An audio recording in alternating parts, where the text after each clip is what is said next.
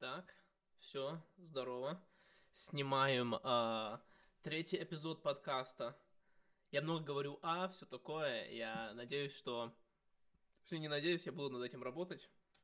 Пока что придется терпеть. Сегодня я хотел обсудить а, очень... А, в последнее время я эту проблему встречаю очень часто э, кто мне это говорят, или я где-то это слышал, и я хотел это обсудить. Мне кажется, что многие русские в каком-то заблуждении. В каком они заблуждении, да? О чем я говорю? Я говорю о том, что очень многие русские хотят уехать из России. Они думают, что на, ну, на другом конце жизнь лучше, да? В каком-то смысле, да, они ну, во-первых, это субъективно, да, где лучше живется, все такое. Э, трудно, трудно дать этому какого-то объективного значения, да. Так что давайте определимся сразу, согласимся, что это субъективно. Потому что качество жизни это не только, что люди зарабатывают больше или там а, выше уровня жизни. Тут надо также учесть культуру, а, вообще уровень счастья, да, возможно, там все благоустройства лучше, да, но культура совсем другая, и тебе вот социальное общество просто как-то тебе не подходит. Я знаю, это, возможно, трудно вериться, э, это трудно понимать, и трудно представить, а, скорее всего. А, потому что если ты не жил в другой культуре, ты на самом деле вот очень трудно понять, насколько насколько разные эти культуры, насколько, насколько разные другие культуры. Я дам пример, допустим, да, почему вот многим русским, допустим, тяжело живется uh, на Западе. Вот я вот uh, это с личного опыта и uh, с моего личного опыта, опыта близких uh, ко мне людей, с которыми я смог на эту тему обсудить. И также, что я часто слышу в всяких видео, и там тоже также на ютубе. Вот как раз сегодня, сегодня смотрел видео, или вчера, я уже не помню, что вот, ну, русские там а, олигархи, да, там миллионеры, а, миллиардеры, они живут в Лондоне, и как раз то это видео, вот английское, как раз снимал этих людей, а, разговаривали с ними, смотрели, как их там жизнь повседневная в Лондоне. И они снимали женщину и ее дочку. Они были один из а, гостей. Было очень интересно. Женщина была достаточно умная, и девушка была очень умная.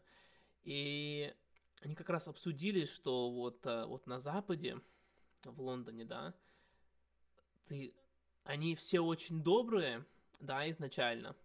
Э, все хотят разговаривать, все такое, но они, у них какая-то стена. Они не дают зайти в, в душу, грубо говоря, они не делятся душой.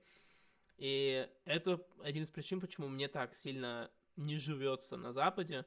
Ну, в Америке я, я не жил, я не был даже в европейских странах. А, мне не живется на, а, в Америке, потому что ну вот, вот реально нет этого. Вот я когда жил в Америке, я работал в продажах, э, так что работа была такая одиночная, да, потому что я работал на дороге. И на дороге это месяц в машине в основном. И я на выходных я подрабатывал, ну, типа, типа официантом. И даже там, типа, ну, там больше людей моего возраста, ну вот никак вот нет этого, это просто какие-то пустые разговоры. Они как-то ни к чему глубокому не ведут. Очень трудно это объяснить русскому человеку, но вот нет вот этого. И ты как будто живешь в изоляции. У тебя нет никаких, что вот для русского, что значит настоящих друзей, да, или близких людей, э, этого просто нету. Э, этого просто нету. А, они по-другому это все смотрят. И насколько разные культуры, да, это, это определяется даже, как дети учатся в школах, да, как их школа подготавливает, ну, как им нужно думать и рассуждать. В российских школах совсем по-другому обучают детей, чем в американских школах и западных школах.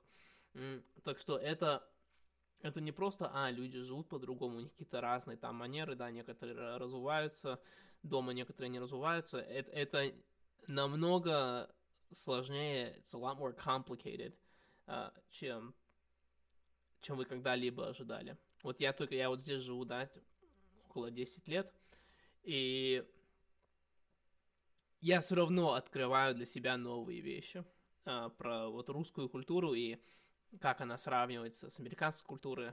Um, и я думаю, это люди не учитывают, когда они задумываются о том, или утверждают то, что они хотят жить за границей и что там будет лучше. Они очень сильно этот момент пропускают. А, во-первых, ну, во-вторых, нужно еще также упомянуть, что вас там никто не ждет. Вас там не ждет никто. А, вы туда приедете, вы будете иммигрантом. Вы иммигрант. Вы никому не нужны. А, и я не скажу, что вы в России кому-то нужны, да, но там вы точно никому не нужны. Так что давайте мы начнем. Так что вы сказали, что тебя там никто не ждет, культура другая.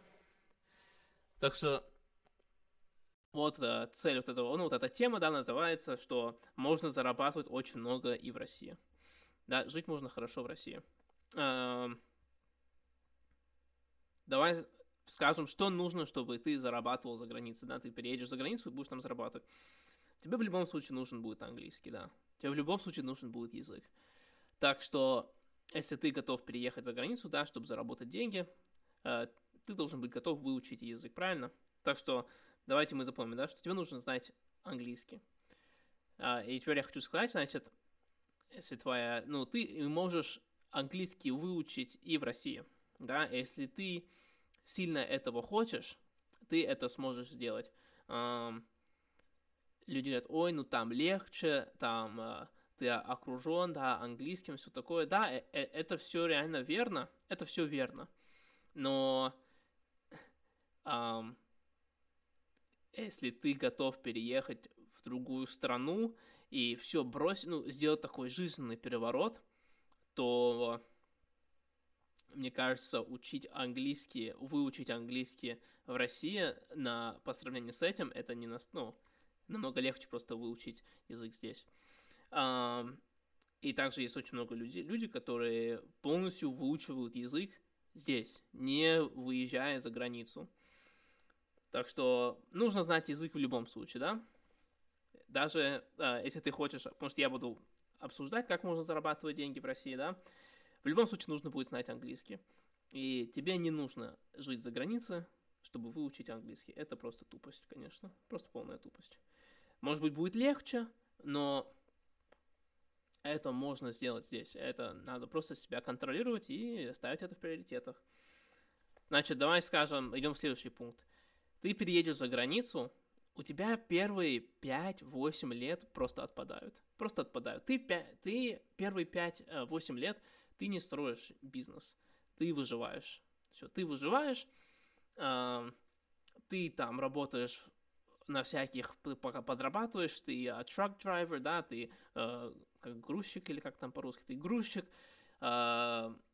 ты официант, ты там доешь, да, даешь корову или как там по-русски, ну, вы поняли, да, вы, вы, вы, вы подрабатываете, вы не зарабатываете, и вы выживаете.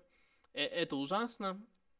Я это жил, да, как иммигрант первого поколения с мамой. И я уже в три с половиной года я уже работал. А, я уже помогал маме на работе, когда мне еще было только три с половиной лет. Так что это когда мама открыла свою а, первую клинику. Так что и вы работаете, вы будете работать просто постоянно. Вы будете просто постоянно работать.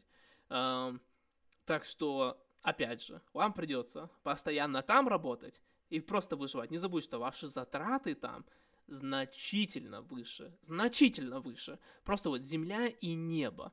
Так что вы будете, допустим, мы говорим про Америку, да? Вы будете зарабатывать в долларах и подрабатывать в долларах, да? Вы будете подрабатывать в долларах, и у вас все равно все эти затраты тоже, типа, все в долларах. Вам надо машину купить. Без машины в Америке реально никак. Вам надо машину купить, страховку на машину, за жилье платить. Ну, это это огромные деньги. Типа я, я получаю какой-то маленький процент со своих предыдущих продаж э, в финансовом продукте, когда я жил в Америке. И в, в Америке это, ну, это, это еле покрывает просто, это еле покрывает мою страховку на машине. Еле это покрывает. А, а в России это уже, ну, если я жил бы там не в центре, в Питере, а в другом месте, то это покрывало бы вообще полностью мое это. Um, ну, за сколько я снимаю мою аренду. Так что это больше денег, да, а вы будете, вы сможете столько же работать, допустим, вы говорите, да, я не, я не против столько работать, да, я не против 5-8 лет так сильно работать. Вам придется так сильно работать первые 5-8 лет, чтобы просто быть на уровне американца, да. Если вы хотите еще дальше развиваться, то вам надо будет еще 5 раз больше и сильнее и умнее работать. Так что вы можете это уже делать э, в России. Э, зная английского языка, вы можете э, найти какой-то продукт, э, какой-то сервис, да, который именно акцентирован на западский рынок. Да, и любой рынок, э, где люди готовы платить больше, они зарабатывают средний уровень жизни выше, чем в России, это несложно. Это плюс жить э, в стране э, второго мира, да, по, по развитости. Э, ваш, все здесь дешево, все здесь дешево, здесь труд дешевый. Uh, труд дешевый, Россия довольно-таки образованная, а если мы будем говорить uh, в сфере IT, то Россия лиди- один из лидирующих стран. Uh, тут, тут очень много преимуществ у вас есть здесь, просто находясь в России. Не надо постоянно смотреть на минусы в том месте, где ты живешь, и плюсы в другом месте смотри на эти минусы и попытайся э, подумать, как можно из этого извлечь выгоду. И найди ту выгоду, которая у тебя будет, которого не будет, допустим, у какой-то американской компании, которая тот же продукт продает или такой же сервис. И все, вы, вы найдете это золото. И находясь в России, вы можете, вы очень легко сможете вот это, грубо говоря, эксплуатировать, да. Да, конечно, да, будут сложности, потому что вы не находитесь в Америке и продаете что-то, допустим, там американцам, но э, в каждом свои плюсы и минусы, и мне кажется, что э, плюсов просто больше, если ты бы просто оставался бы в России и пытался что-то развивать из России, э, какой-то для иностранцев. Э, это почему вот, если смотрим просто как на время, сколько времени придется на это потратить, мне кажется, опять же, а, выиграет а, выбор то, что лучше оставаться в России. Так.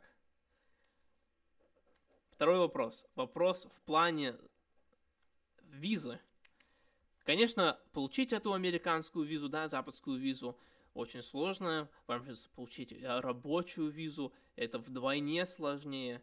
Если вы студент, то чуть полегче, да, будет. Вы можете получить студенческую визу, потом там найти какую-то работу, и потом э, работать нелегально, и потом как-то договориться с этой компанией, чтобы они вам оформили рабочую визу, чтобы вы там дальше работали. Опять же, это при условии того, что вы знаете языка. Язык придется знать в любом случае. но я вам скажу так, если вы решили работать в Америке и зарабатывать в Америке и жить хорошей американской жизнью, быть, стать американской мечтой, да, перед вами стоит не только очень сложный труд а, в плане, сколько нужно будет работать и сколько это времени займет, чтобы просто выйти на уровень, но у вас также появятся проблемы с визами. У вас появятся проблемы с визами, и вам либо придется тратить колоссальные деньги, чтобы эти визы получить, и то не на 100%, что вы получите. Так что, допустим, если вас виза просрочится, и вам придется уехать, то все, что вы сделали, все, что вы э, нарастили, все, что вы построили, это все никуда, все, это, это, это все аннулируется. И получается, если вы, допустим, готовы работать против правил, да, и вы готовы стать нелегалом, вы готовы рискнуть, то ваш, ваш единственный выход получается, что придется на кого-то жениться или выйти замуж. Um, это звучит, конечно, да, кайфово, круто, но э, я просто не знаю, если все готовы жить такой жизнью, понимаешь? Um, прятаться вечно, все такое. Я не знаю, мне кажется, это, это такой низкий уровень жизни. Мне, я, я бы лишь, я не знаю, если я бы на такое бы согласился, да, если моя цель была, типа, заработать деньги и жить хорошо.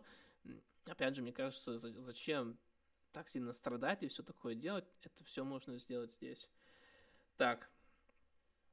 Вот, да, что я говорил. Здесь а, все можно сделать через интернет, да. Сейчас Америка, вы посмотрите на американскую экономику, да, с чего она состоит. Если я не ошибаюсь, больше чем 70% американской экономики, даже если не больше, чем это, 70% американской экономики это сервисная, а, сервисная отрасль. А, сама Калифорния, да, Кали... ВВП Калифорнии, если я не ошибаюсь, на седьмом месте. Типа, если взять Калифорнию как отдельную страну, то один штат в Америке — это седьмое место ВВП по миру, по всем остальным странам. Она больше, чем в России. Больше, чем Россия. И а, а, что, а чем Калифорния занимается, да, почему в Калифорнии такое? Да, потому что Калифорния занимается, э, это все эти стартапы, все эти интернет-компании, э, все деньги там, и это можно тоже сделать в России. И, допустим, если вы не хотите, чтобы компания была там русская, блин, это тоже не проблема. Вы, вы что, шутите, что ли? Постройте компанию, сначала какие-то деньги заработайте, и когда вы готовы на это потратить деньги, это стоит там 3000 долларов. Открывайте американский банковский а, открывайте американский ИП, американский банковский счет, и все, у вас будет компания американская. Я не знаю, что вы тут все волнуетесь. Все это очень делается, все очень легко. И все это через интернет. Вам не нужно быть в Америке, чтобы это делать. А, последнее, что у меня написано, что здесь значительно дешевле жить. Вы, вы можете здесь жить просто... Вы никогда не сможете а, в Америке так хорошо жить по сравнению, как вы можете здесь жить хорошо на такую маленькую сумму денег. Мне кажется, что почти каждый, ну, типа 150 тысяч в месяц, да, в России это уже считается хорошо. Это уже считается, что жить жить можно однозначно. Никто тебе не скажет, что на 150 тысяч э, в России жить невозможно. Все согласны, на 150 тысяч можно жить хорошо и, в принципе, даже и очень хорошо по русским, по русским меркам. 150 тысяч это сколько? Это около 2000 долларов. Боже мой, это... Ты считай, это нищий в Америке. 2000 долларов в месяц это, это уровень нищеты. А, все, вы, вы, вы понимаете, о чем я говорю, да? Типа, вы можете к чему это все? Вы растете бизнес, или вы, вы там занимаетесь хобби, развив... ну, я не знаю, вы что-то развиваете выйти до 1000 долларов в месяц, 2000 долларов в месяц, это не так тяжело. Это сложно, это тяжело, ну, это возможно. К чему я это все? Что вы дойдете на этот минимальный уровень, да, 1000, там, 2000 долларов, в России вы уже сможете жить на это, вы уже сможете больше сконцентрироваться на свою работу. Но в Америке вы все равно будете подсчитывать эти копейки и вы все равно будете думать, боже мой, я, может быть, до завтра не протянусь.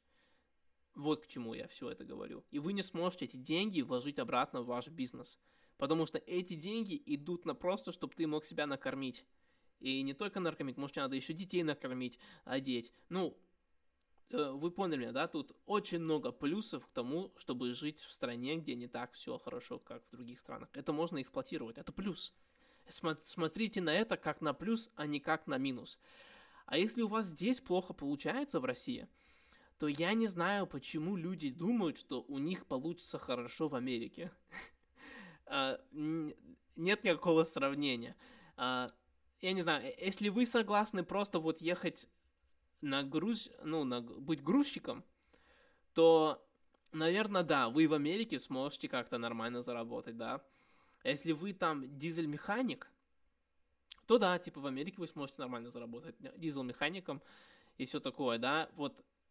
Но мне кажется, что в основном это люди моего возраста, я в основном снимаю, да, как-то для своего возраста представляю себя в голове. И э, это большинство людей, которые там, ну, уже выросли с компьютером.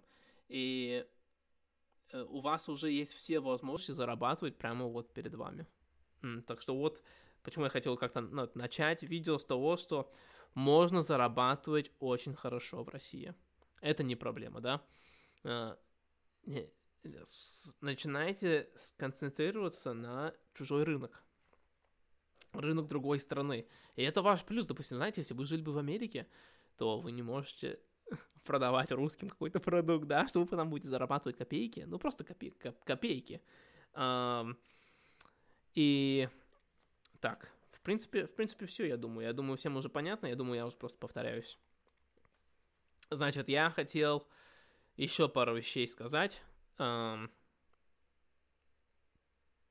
Что вам... Сейчас этот подкаст больше, типа, там, про деньги, про работу и все всякое такое. Я сегодня просто решил пока заснять подкаст. А, я не знаю, мне было скучно, и мне захотелось заснять подкаст, так что вот я снимаю. Значит, я хотел еще обсудить что-то про американскую культуру, а, как американцы смотрят на себя. Значит, в Америке а, особо такое понятие, как класса, его, его нету.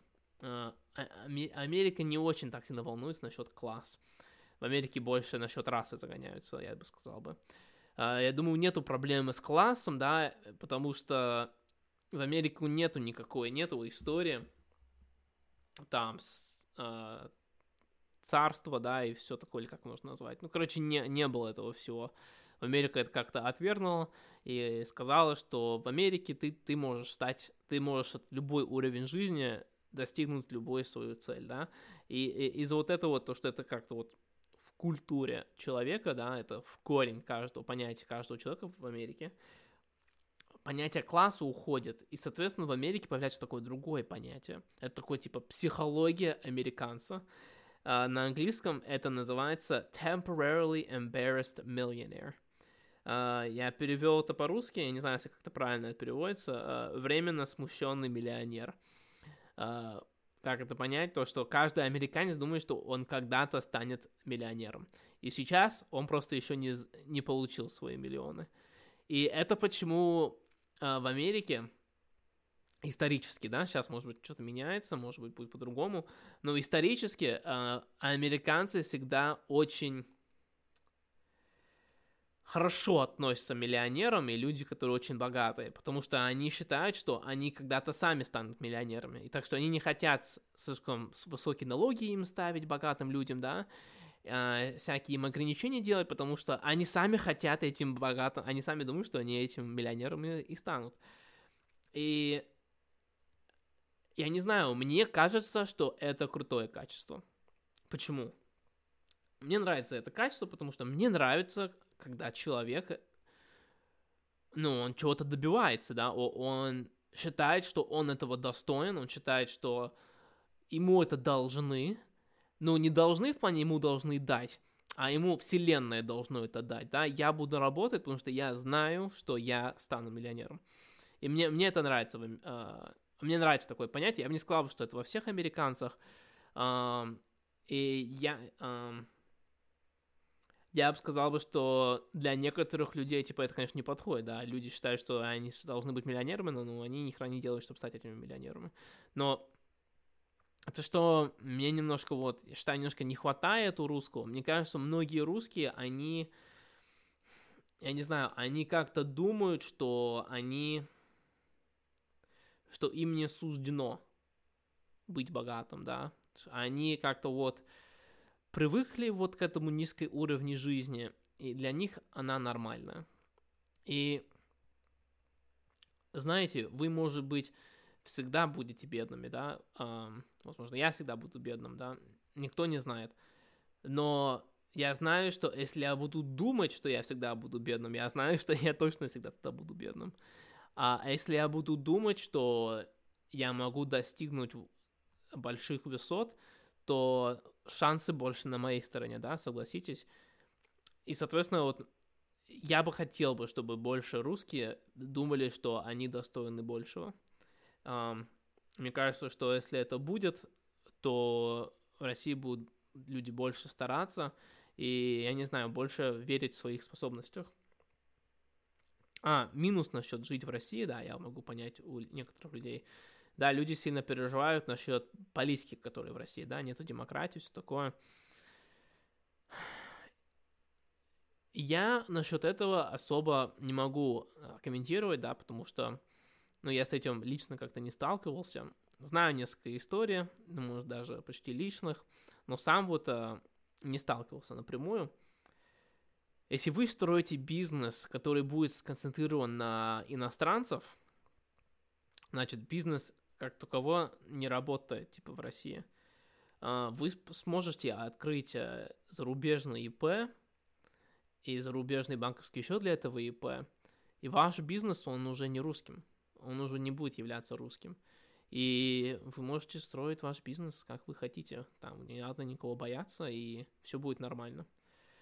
Так что это может быть не самый лучший совет для людей, которые строят бизнес для русских и в России, да, ну, тогда есть тоже плюсы и минусы к этому, это называется бизнес по-русски.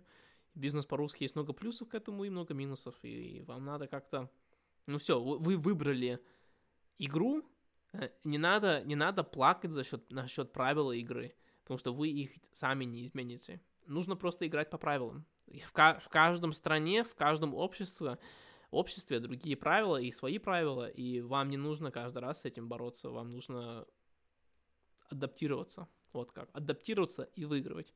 А, цитата Гитлера, то я не знаю, я не скажу слово слово, конечно, но цитата Гитлера было то, что если вам что-то не нравится, какой-то закон, какой-то, я не знаю, как люди себя ведут, я, я, не знаю, если вам что-то не нравится в игре, если вам какие-то правила не нравятся, то не надо против этого идти, против течения. Вы ничего не добьетесь э, этим. А, легче это стать экспертом этих правил, стать самым лучшим игроком и потом дойти до самого высокого уровня до вершины. И когда вы уже будете на вершине, тогда вы уже можете менять как хотите. И э, я думаю, что никто не может отказать то, что то, что Гитлер смог сделать, да, э, это, конечно, я думаю, правильное слово по-английски это типа это amazing. Amazing как-то люди всегда путают, что это обозначает хорошо. Нет, это как-то обозначает, что вот как-то вот не верится то, что он смог сделать, да, и эм, это можно говорить и про, хороших людей, и про плохих людей. И то, что Гитлер сделал, да, вот это как-то не верится. Вот вы, вы попытаетесь сами сделать то, что Гитлер сделал. Я не говорю насчет убивать людей, евреев, все такое. Я говорю насчет того, что он достиг в плане эм, изменения изменить свое личное общество и пространство и продвигать страну до такого уровня, который он сам смог продвинуть. Ну, э, это же э, не верится. вот и все просто не верится. Э, так что, мне кажется, цитата очень сильная и э, правильная.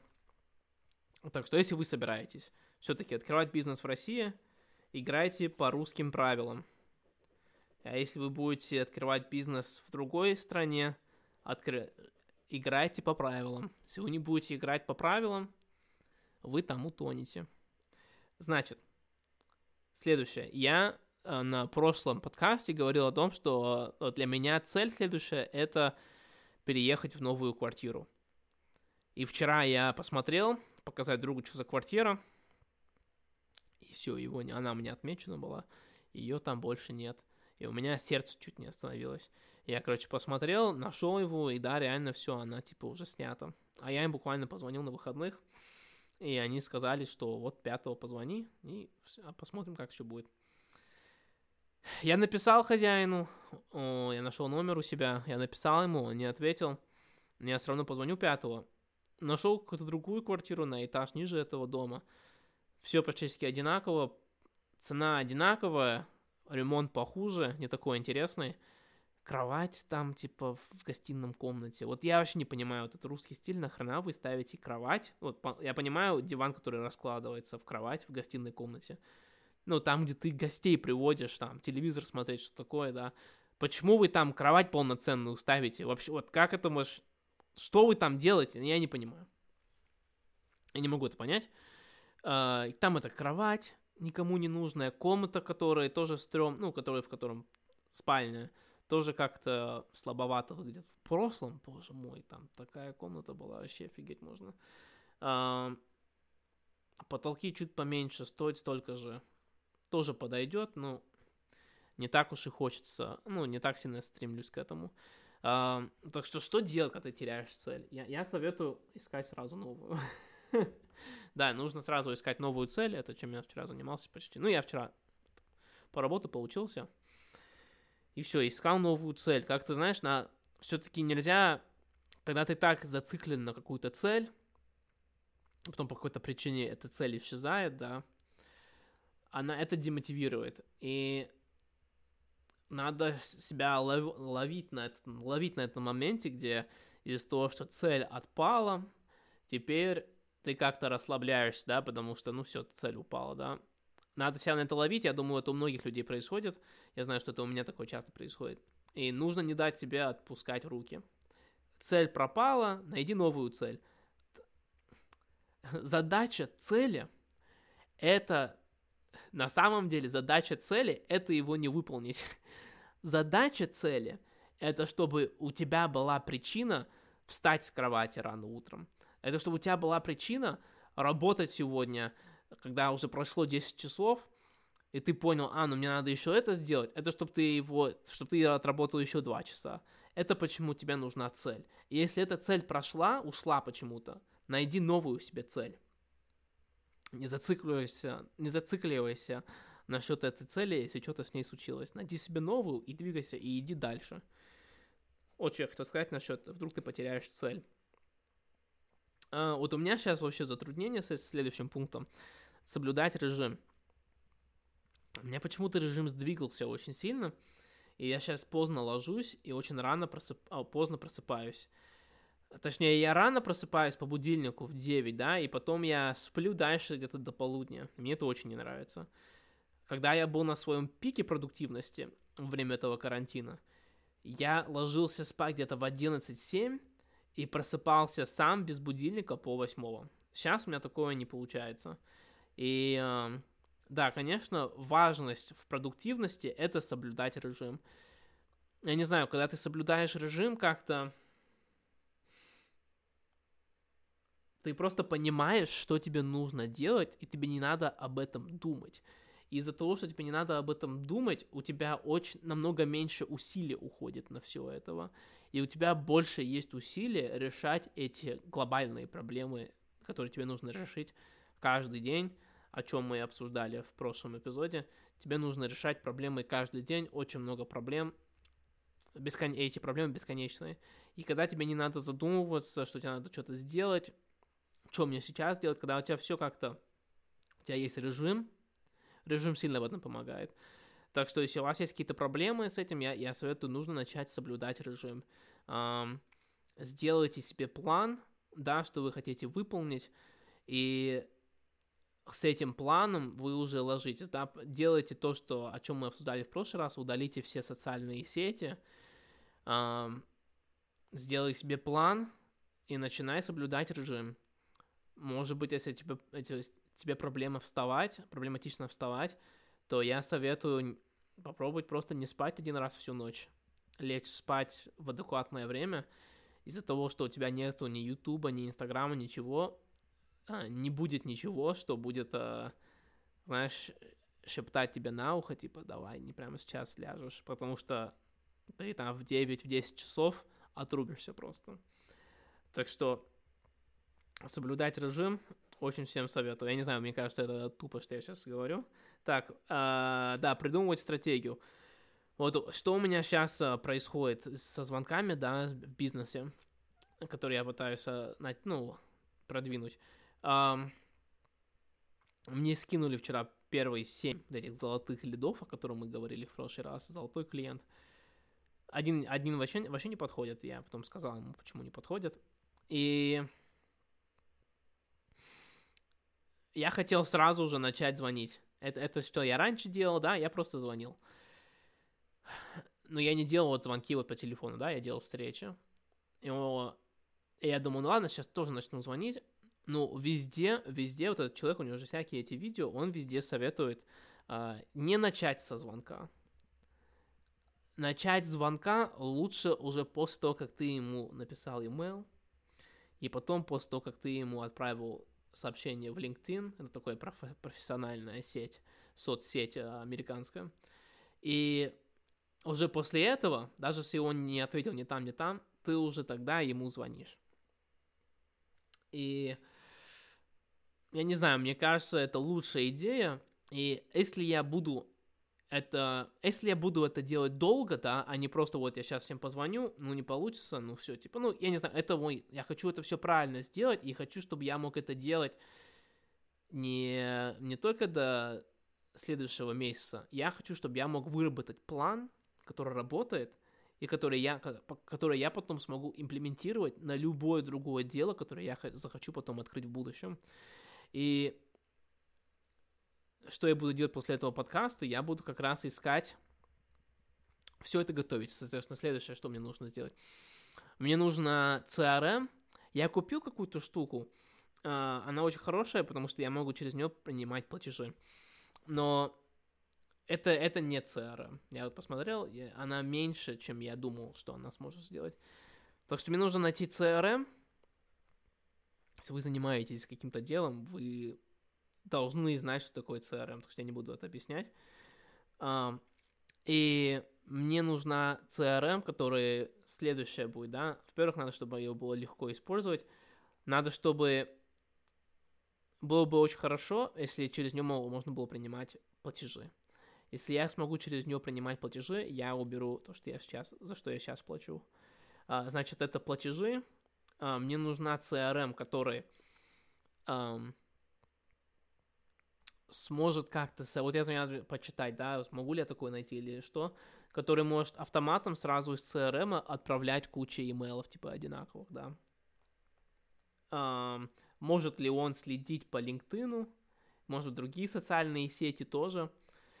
И самое главное, самое желательное, чтобы на нем был автонабиратель. Это чтобы я мог на него нажать, и он сразу набирает телефон и чтобы не надо было мне, когда я делаю звонки, я мог поставить типа 50 телефонов там в списке, и он сразу по всем 50 звонит. И, ну, все, я звоню, записываю все, трубка закончилась, и он автоматом звонит следующую. Вот это будет самое лучшее. И тогда можно реально за два часа ты просто работаешь, работаешь, и, и я думаю, что я никогда не работаю с автонабирателем, но все его советуют, и люди, которые работают в пике э, телефонных продаж холодных, они все работают с автонабирателем. Так что нужно, конечно, автонабиратель. Um, так что да, я, я с нетерпением жду. Я, я немножко переживаю, так как я понял, что я, я вчера сделал расчеты, у меня тут есть um, в Excel расчеты, сколько я буду зарабатывать с финансового продукта, если у меня будет получаться клиентов получать я понял, что я дико ошибался, что мне надо было давно забить на эти сайты и просто продавать эту платежную систему. А сейчас уже начинают, ну, типа, все, кто хотел меняться, они, наверное, уже поменялись, потому что в Америке карантин уже два месяца, с начала марта. И сейчас я, грубо говоря, мне кажется, что я просто волну уже пропустил. Э, это меня немножко переживает. Но повезло, что у меня, я думаю, мой плюс в том, что у меня есть вот этот ресурс вот этих, зол... лидо... этих золотых лидов. И я буду именно только звонить людям, которым, у которого нет в этой услуги. Так что, ну, надо постараться. Если я смогу там 20, 20, 50 или там еще больше клиентов набрать, то у меня все будет хорошо. Вы можете не переживать. Но, конечно, плюс все равно вот эти, уметь делать эти сайты, время не впустую, но немножко, я думаю, я... Я, я думаю, это у многих людей немножко не пропустили этот золотой шанс, но все равно сейчас... Вот насчет золотых шансов. Ты должен уже работать. Если ты не работаешь, ты пропустишь все золотые шансы. А если ты работаешь, а, ты, возможно, тебе, возможно, когда-то повезет. А если ты не работаешь, тебе никогда не повезет, да? Так что я сейчас все равно буду это активно развивать. Я думаю, что-то все равно получится. И я начну потом э, с этого опыта другие вещи развивать. И И все, я просто буду готов для следующего раза, когда что-то в мире произойдет. Потому что не переживайте, э, до, до следующего какого-то кризиса в мире нам на, не надо будет ждать долго. Значит, э, это что у меня происходит? Значит, я сейчас получил первые шесть номеров, я сейчас буду всем CRM, короче, найду, а потом мне надо будет найти программу, которая будет э, выпускать эти email, и на, найду то, что именно соединяется с CRM, если это возможно. Потом мне надо найти программу, которая будет работать э, с LinkedIn. И еще, возможно, это уже дополнительно, это не так важно, но это для будущего я попробую соединить еще, ну, сделать свой мессенджер в Фейсбуке, чтобы люди могли написать мессенджер, и там прям бот отвечает. Но бот очень-очень-очень хорошо отвечает. Вот как будто ты прям с человеком общаешься. Что дальше? Я думаю, еще было бы хорошо, если я сегодня заснял еще пару видосов насчет, ну, того продукта, который я продаю, и сделаю просто уже полноценный плейлист.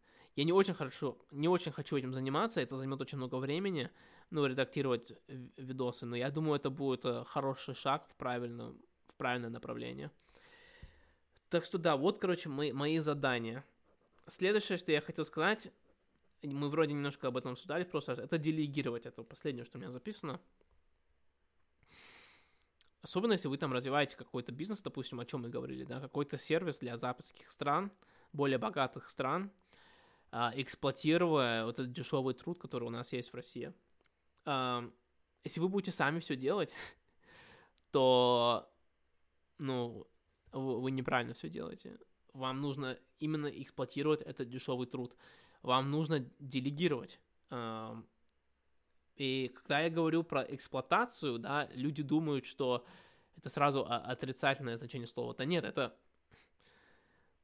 использовать человека, мы, мы все друг друга используем когда вы разговариваете с кем-то, даже, это, даже если этот разговор обоюдный, да, вам, об, вам оба нравится, что другой человек говорит, вы все равно друг друга используете, да, чтобы получить счастье, да, получить это удовольствие. Когда вы там занимаетесь сексом с человеком, вы тоже друг друга используете. Um, человек всегда использует другого человека. Uh, это просто не всегда обозначает, что это плохо. Это, возможно, и хорошо. Если обам партии хорошо от этого, ну тогда все, типа, а кто здесь? Никто здесь не пожертвовал. И когда я говорю, что вам нужно эксплуатировать э, дешевый русский труд, какой плюс для этого русского, да? А, вы будете ему платить все равно больше, да, или, во-первых, вы ему просто предлагаете работу, да, особенно сейчас, вообще, я считаю, что почти все должны быть согласны хоть какой-то работой, а, во-вторых, вы ничего вас не останавливает платить чуть выше, чем сколько стандартный рейд, который для русского. А, соответственно, вы предлагаете человеку относительно легкую работу за большее количество денег, то он только будет рад. Он только будет рад. Конечно, вы зарабатываете в разы больше, да, но вы же сами понимаете, в чем трудность. Я когда вам обсуждал что вам нужно продавать за границей, вы, наверное, сами придумали 150 разных причин, 100-500 разных причин, почему э, у вас это не получится продавать западским странам. Ну так вот, почему эти люди этим не занимаются, потому что они понимают, что это сложно.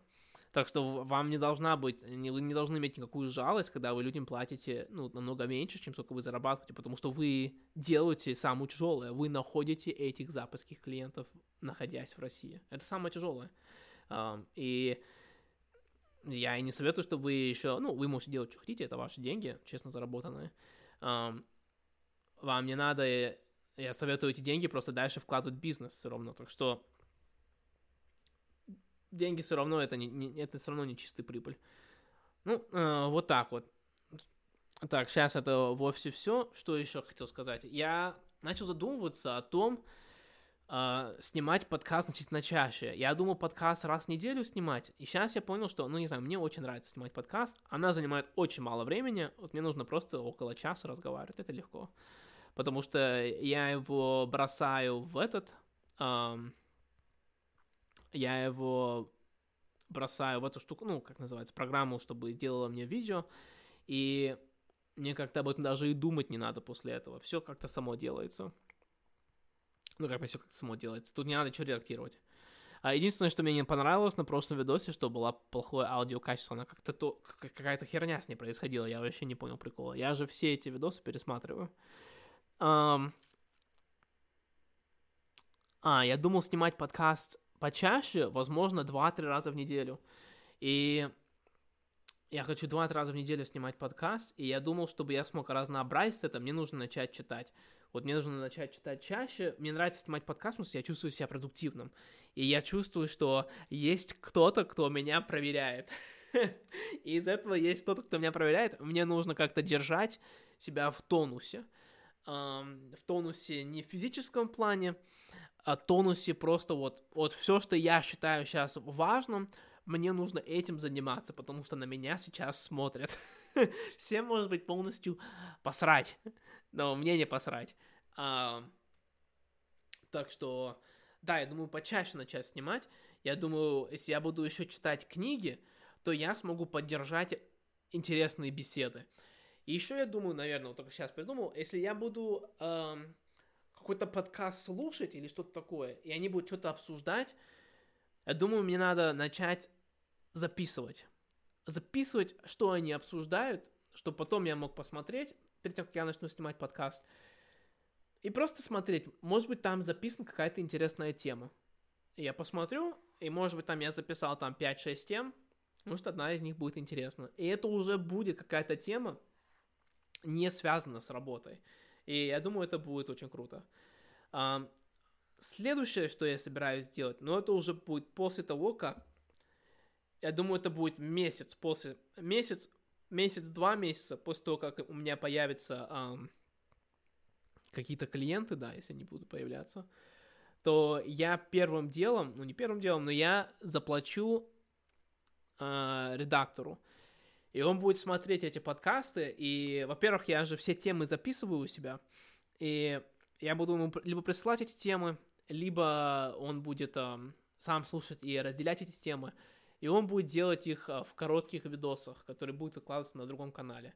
И вот я думаю, на этом моменте с этим я смогу очень, очень сильно развивать этот подкаст, эту аудиторию, потому что это будет очень сильно подходить к ютубовским алгоритмам.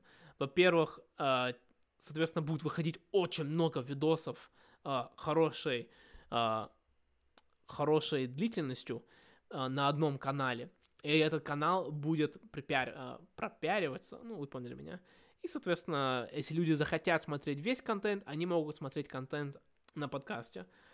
Я еще думал, может быть, какую-то музыку добавить на фоне подкаста, я не знаю. Я пока рассматриваю. Мне очень интересно, знаете, когда я только начал смотреть подкасты, я смотрел подкасты, вот, допустим, самый популярный подкаст это Джо Роган, да, потом я смотрю PK, это вот подкаст, который я смотрю с детства прямо, и у обоих этих подкастов очень, очень подхо- а, похожий формат. Особенно вот Джо Роган это максимально такой расслабленный а, формат, где они просто обсуждают темы, которые им интересны. И это, что я сделал на первом подкасте, первом эпизоде, но мне как-то вот не нравилось это. И PKA, а, они я думаю, они тоже вначале так делали. Сейчас они подготовили, у них там три ведущих, и они как-то подготавливают какие-то темы, которые, мы, которые могут обсудить во время подкаста. И это что я вот делаю. Но потом я смотрю на другие подкасты, у них совсем есть много разных форматов. Есть форматы, где они там используют какой-то саундбор. Мне, мне это не очень интересно. Uh, есть формат, где там один подкаст, вот первый раз посмотрел, это Chilled Ones называется. У них там есть подкаст с PewDiePie, мне кажется, очень интересно, если вы знаете английский, советую идти посмотреть, типа, посмотреть этот эпизод. И там они прямо круто редактируют а, этот подкаст. Ну, мне понравилось. И а, в России тоже я заметил, что вот больше формат, когда человек просто разговаривает, там есть какие-то they do some editing, и выглядит круто. Так что я не знаю, если мой, мой формат для этого подходит, но это просто вот разные идеи для размышления, как можно вести подкаст. Uh, так что то, что вы видите сейчас, это, конечно, не как этот продукт будет видеть. Я думаю, даже не, даже спустя месяц, месяца два, я думаю, этот продукт уже будет выглядеть по-другому. Э, я, по крайней мере, надеюсь на это. Посмотрим. Может, э, она будет еще хуже выглядеть, да? Может быть, меня выследят из этой квартиры, и я буду на улице все снимать. Блин, в принципе, все. Как-то не хочется прощаться, хочется еще что-то обсудить. Я думаю, я просто прокрастронирую на то дело, которое мне нужно делать. Мне надо там по учебе много сделать. Не, я, я, я что-то еще хочу что-то сказать. Надо просто подумать, что я еще хочу сказать. Я, я офигеваю от цен, которые появляются в магазине. Каждый раз я иду в магазин теперь, просто чтобы кусить, купить какой-то кусок мяса птичье. И там, я не знаю, там а, фасоль и рис, чтобы себе приготовить, сразу 600-700 рублей. Э, очень дорого. Я, я ем только, я ем только а, вот это рис с кур, а, рис с индейкой и с фасолем. Из-за того, что я беру фасоль, я могу брать меньше количество мяса. Так что я беру вот эти 500 грамм индейки, а, один, один стакан риса и целую и банку вот фасоля красного. И а, все это потом варю, потом жарю, и получается очень вкусно. И я ем яблоки и бананы, и все. Это единственное, что я ем, это почти весь мой рацион, и все равно выходит дороговато по русским стандартам, по русским меркам. А, так что да, реально становится очень дорого жить в России. Ну, для русского человека. Что еще? Насчет коронавируса, я думаю, это людям не интересно слушать я не знаю, мне как-то неинтересно уже это обсуждать. Эм, мне кажется, я единственный из моих друзей, который до сих пор тесно следит за коронавирусом, что происходит. Я, я не знаю, я, я не знаю, как вы, я каждое утро просыпаюсь, и первым делом, что я делаю, это я открываю э, Яндекс, и я смотрю, в каких городах что происходит там. Мне не нравится, что они теперь только показывают 5 топовых теперь городов. Раньше они показывали все, можно было легко, очень легко листать. Они потом это перестали показывать. И там Москва, Московская область, Санкт-Петербург, и потом что дальше, да. И интересно, что Москва сейчас очень сильно падает, они пики явно уже прошли. Они, у них там уже 5, там, я не знаю сколько, ну, сколько дней, но очень сильно идет спад. А Московская область прям стоит на высоком плато. И Питер, у него где-то три дня назад был пик. Там был два дня подряд, два пика. Типа пик, и потом второй день еще выше предыдущего пика, новый пик. И сейчас в Питере как-то плато, я бы сказал бы. И сейчас 19 мая, так что непонятно, что будет дальше. А, в Москве, типа в, Питере на пике, да, но это даже меньше, чем 500 людей новых, да, новых случаев. А в Москве падает, но все равно, если я не ошибаюсь, 3,5 тысячи людей, да, новых. Тут э, вопрос идет о том, что что будет 1 числа, 1 июня. Будут ли открываться вещи, не будут открываться. А, мне, мне трудно сказать. Я думаю, что больше шансов на то, что мы увидим уже какие-то результаты в плане открытия каких-то магазинов. А, я думаю, мы это увидим в конце первой, в конце второй недели а, июня. Я думаю, что 1 июня ожидать чего-то особо не надо. Вот я уже слышал, что в регионах что-то начинают открывать уже там с 25 числа мая. Э, вот именно про Москву и Питер, я думаю, чуть подольше будет. Это что я думаю. Я не думаю, что... Я не знаю, если это правильное решение. И еще что я немножко переживаю. Мне кажется, что люди не понимают, что это только начало. Потому что конечно, люди говорят разные вещи, да, когда будет вакцина. Возможно, вакцина будет в ноябре, да, потому что какая-то американская компания уже пошла во вторую фазу обрабатывания вакцины, да. Кто знает, возможно, вакцина появится намного раньше. Но нормальная жизнь, скажем так, во-первых, жизнь теперь никогда не будет, как была прежде до этого, да. Мне кажется, теперь морально, по крайней мере, мое поколение будет еще помнить это как, это как шрам, который остался после Великой депрессии у людей в Америке, да, и там люди с, люди с 90-х или Советского Союза там в России, остается этот последок. И вот это, конечно, повлияло на психику и на культуру каждого человека, я думаю, на этой земле. И мы никогда не вернемся полностью, как было раньше, да, мы будем более подготовлены, я думаю, и это почему, допустим, Южная Корея намного лучше справилась, чем все остальные страны в самом начале, потому что у нее была эта вспыш, вспышка, если не ошибаюсь, а, вируса ЦАРЗа. И у них только были там 40 смертей что-то такое, но западские страны вообще как-то не почувствовали SARS. И после того, что произошло в Южной Корее, они были готовы к этому, к новому э, коронавирусу, да, вот реально коронавирусу, не ковиду, а коронавирусу. И когда вышел уже ковид, они были больше подготовлены, уже маски были, люди уже... А, не только государство было готово, но и люди были готовы. Люди знали, что это не шутка, люди воспринимали это всерьез. А на западских странах э, такого не было, воспринимаете. Потому что даже если государство говорит людям это делать, а если люди не понимают этого и этого не делают, то все равно этого не будет эффективность будет низкая. А, самое эффективное, когда сам народ это все делает. Значит, да, а если мы говорим, когда мы вернемся к нормальной жизни, где мы можем, в принципе, не переживать о том, чтобы заболеть от ковида, ковида-19, то я думаю, это займет где-то год. А, потому что вакцину, ну, на вакцину обычно уходит от, ну, от года до, до два года, ну где-то так, два с половиной года. И пока не будет вакцины, ничего не будет. А, возможно, можно сделать такой шаг, а, такой план, где вс- у всех появ- ну, появляется такой, я не знаю, как это просто называется, ну, типа,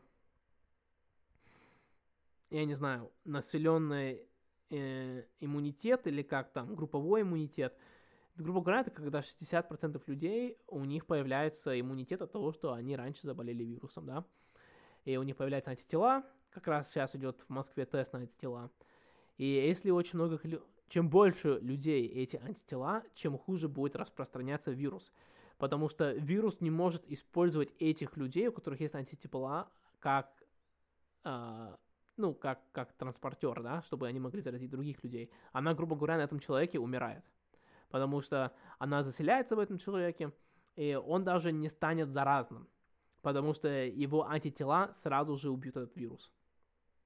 Ну, слово сразу, э, слово сразу э, субъективное, но относительно сразу. Тем самым, чем, чем больше поднимаются людей, у которых эти антитела, даже это не 60%, а просто 10-20%, то уже лучше становится. Но в Москве сколько людей заразились там? 100 тысяч, 150 тысяч от, от силы, да? 100, ну, официально. Собянин говорит, сказал там неделю назад или там больше, чем неделю назад, что 300 человек заразились. 300 человек болели вирусом. Еще непонятно, если у каждого человека, который болеет вирусом, если у него появляются антитела. Мне кажется, это очень странно, если это не так. Но давайте посчитаем, сколько, сколько в Москве людей там. Давай просто скажем 20 миллионов прикинемся. Я думаю, намного больше. Ну, скажем, 20. 20 миллионов.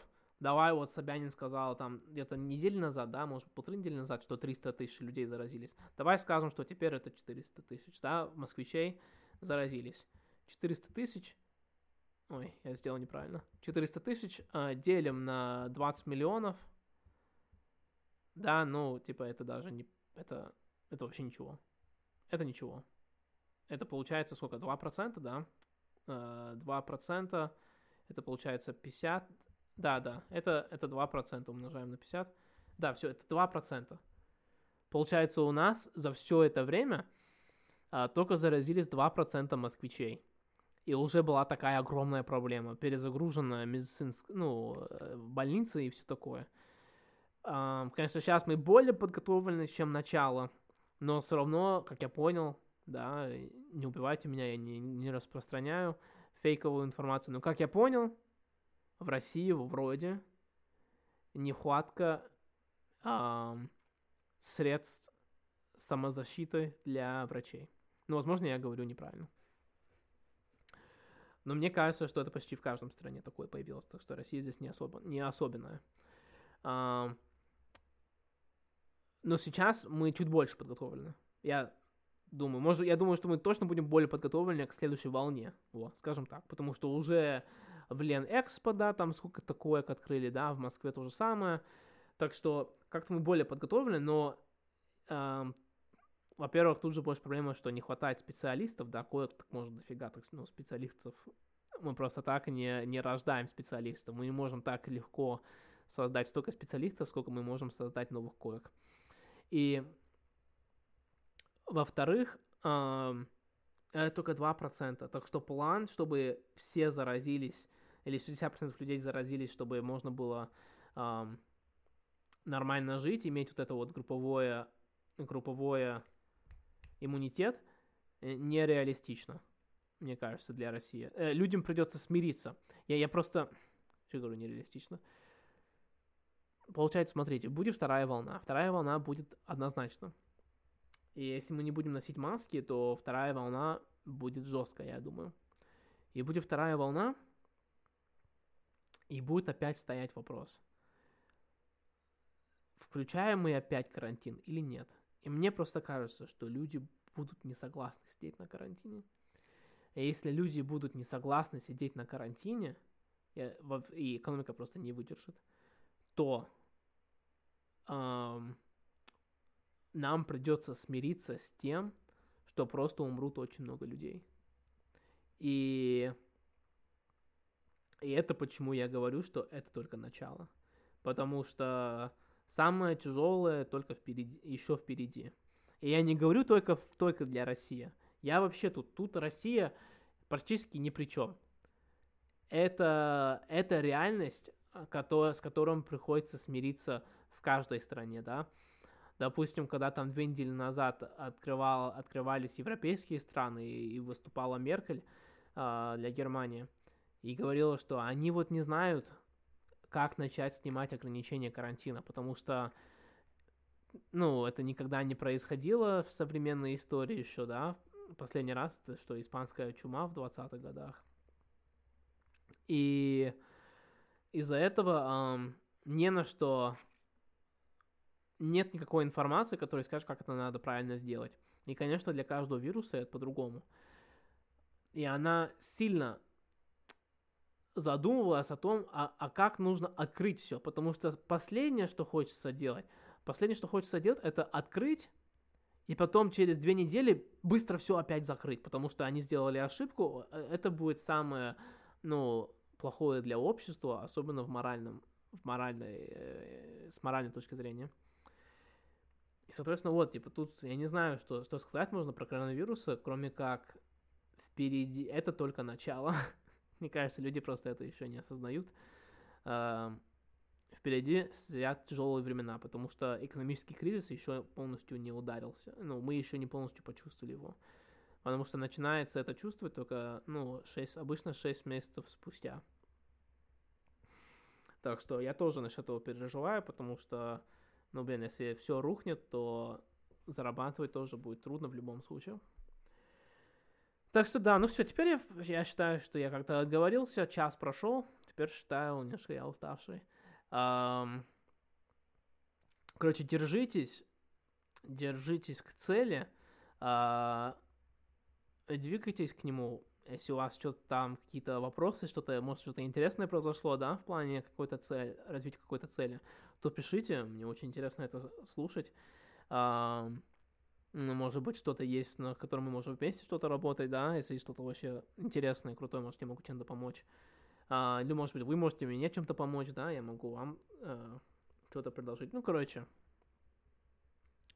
очень крутая обстановка. Я, вот моя цель реально сейчас я бы хотел, чтобы вот подкаст этот был, ну, я не знаю, чтобы он был, был окружен людьми, которые думают, эм, ну, хотят, хотят добиваться чего-то так же сильно, как я хочу чего-то добиться.